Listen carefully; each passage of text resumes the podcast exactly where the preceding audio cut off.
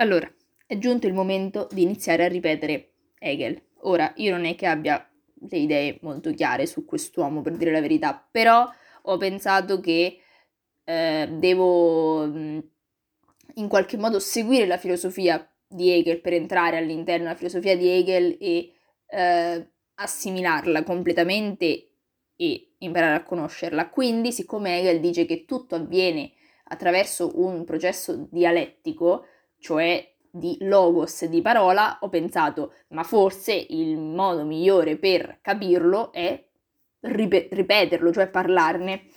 Ora, dopo questa introduzione un po', un po deficiente, eh, che, che cosa diciamo su quest'uomo? Questo simpatico signore ehm, nasce in un contesto storico particolare che influenza sicuramente il suo, il suo esistere. Infatti, Hegel è di, adesso la città precisa non mi ricordo, de, de, è tedesco, viene dalla Germania prussiana.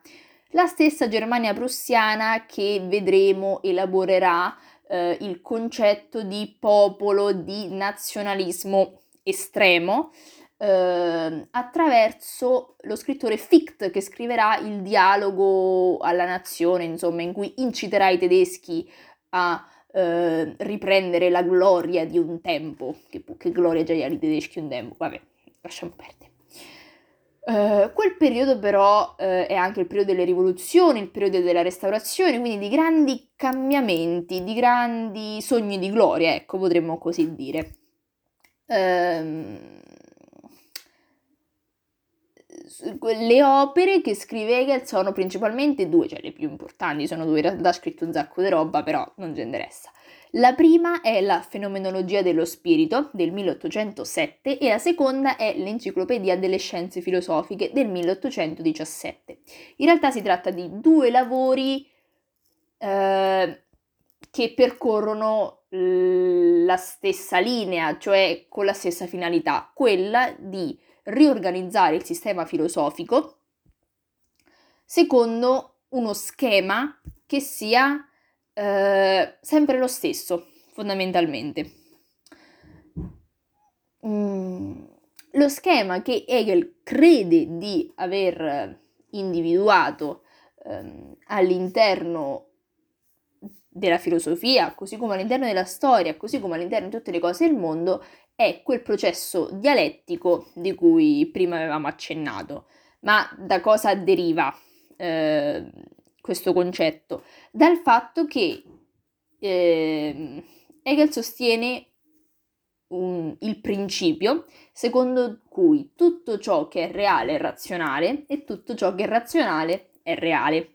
Attenzione, per razionale non si intende comprensibile all'uomo, perlomeno non direttamente, vedremo poi che in realtà sarà anche così. Per razionale, inizialmente Hegel intende tutto ciò che ha un senso, eh, una ragione e, per dirlo con la giusta parola, segue un, un logos, cioè un ordine delle cose che è immanente alle cose stesse. Infatti Hegel, per eh, esplicare la sua filosofia, parte dalla critica verso Kant, il suo predecessore in qualche modo, perché eh, Kant, mh, mm, nella ricerca di senso che avevano le cose, ehm, riteneva che fosse l'uomo, fosse l'io eh, pensante ad attribuire delle categorie del tutto umane, appunto, agli oggetti. Invece al contrario Hegel dice no, non è l'uomo che attribuisce delle leggi, delle definizioni alle cose del mondo, ma sono, è proprio il mondo che eh, contiene queste leggi, che contiene questa razionalità. Di conseguenza il pensiero eh, dell'uomo che cerca di comprendere questa razionalità è la realtà stessa, c'è un'identità tra pensiero e realtà tra realtà e razionale e quindi anche tra soggetto e oggetto, perché io che cerco di studiare la physis faccio parte della physis stessa e quindi ehm, mm, cioè eh, uguaglianza tra eh, me che sono soggetto e tra oggetto, anche perché dice, eh, dice Hegel che quello che noi vogliamo cercare di, di spiegare è una coscienza che sta all'interno del mondo, eh, ma che però si spiega da sola. Cioè noi cerchiamo di capire il logos che sta nelle cose, ma lo possiamo capire solo attraverso il logos stesso. Um, è un po' complesso questo discorso, però mm, cerchiamo di seguire un filo. Um, quindi, poiché c'è una... Mm,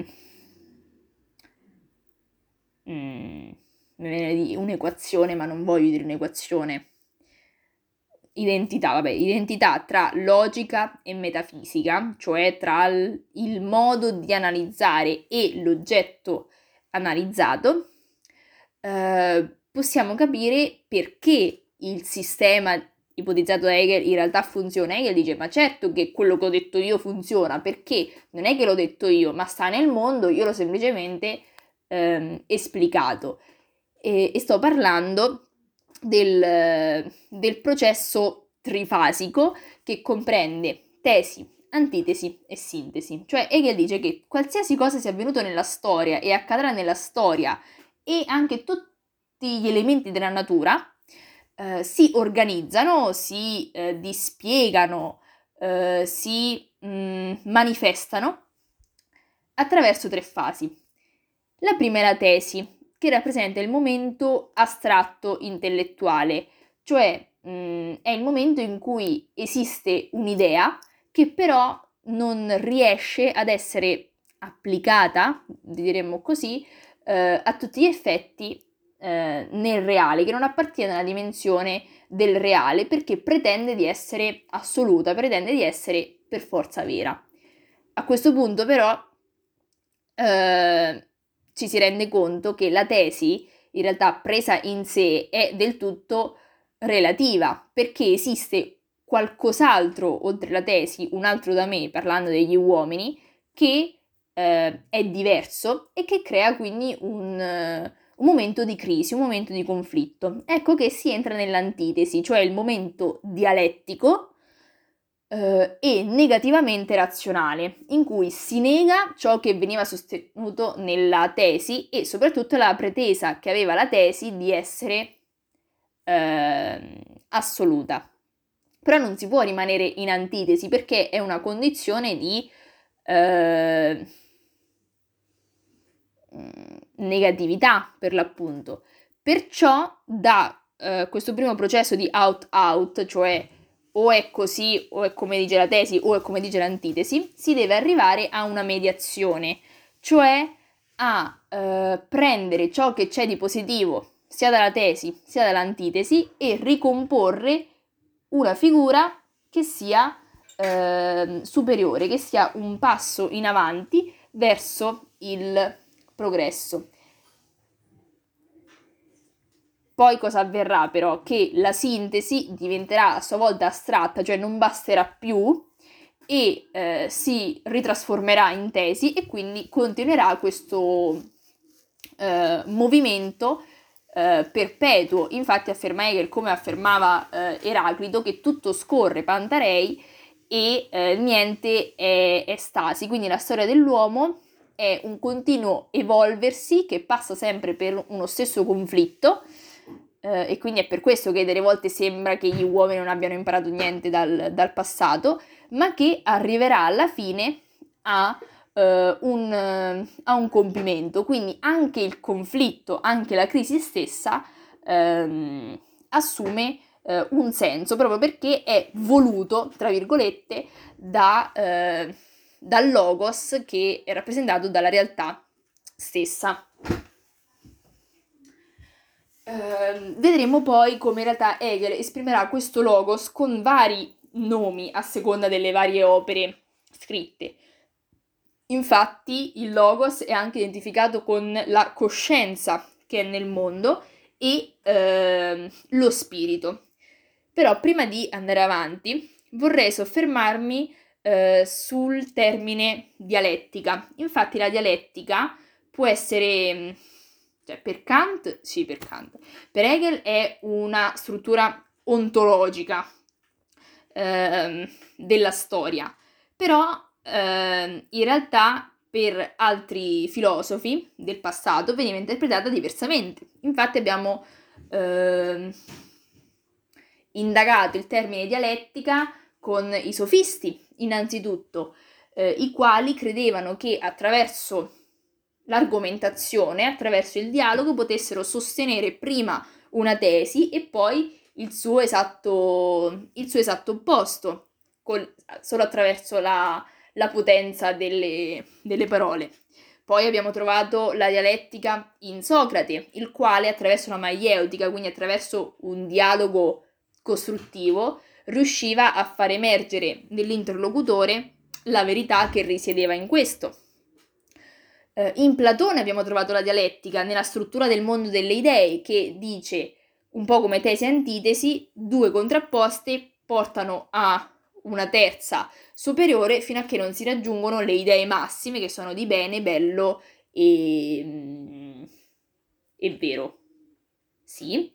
Poi abbiamo ritrovato la dialettica anche nella filosofia medievale, che era mh, mm, identificata nella, nella retorica aristotelica, e infine in Kant, che nel terzo capitolo della, della critica alla ragion pura aveva mh, mm, definito la dialettica come una conoscenza probabile ma non certa, perché la dialettica è un'argomentazione in realtà. Invece Hegel appunto vediamo che si allontana eh, da Kant perché affermerà che se esiste una razionalità nel mondo, allora l'uomo che ne è consapevole la può anche comprendere, quindi questa conoscenza non è probabile, è certa. Ehm, infatti l'uomo ha, ha, un ruolo che Hegel eh, arriverà a eh, esaltare fin troppo nella sua eh, figura proprio di, di filosofo perché arriverà alla convinzione di aver spiegato qualsiasi cosa con il suo sistema triadico.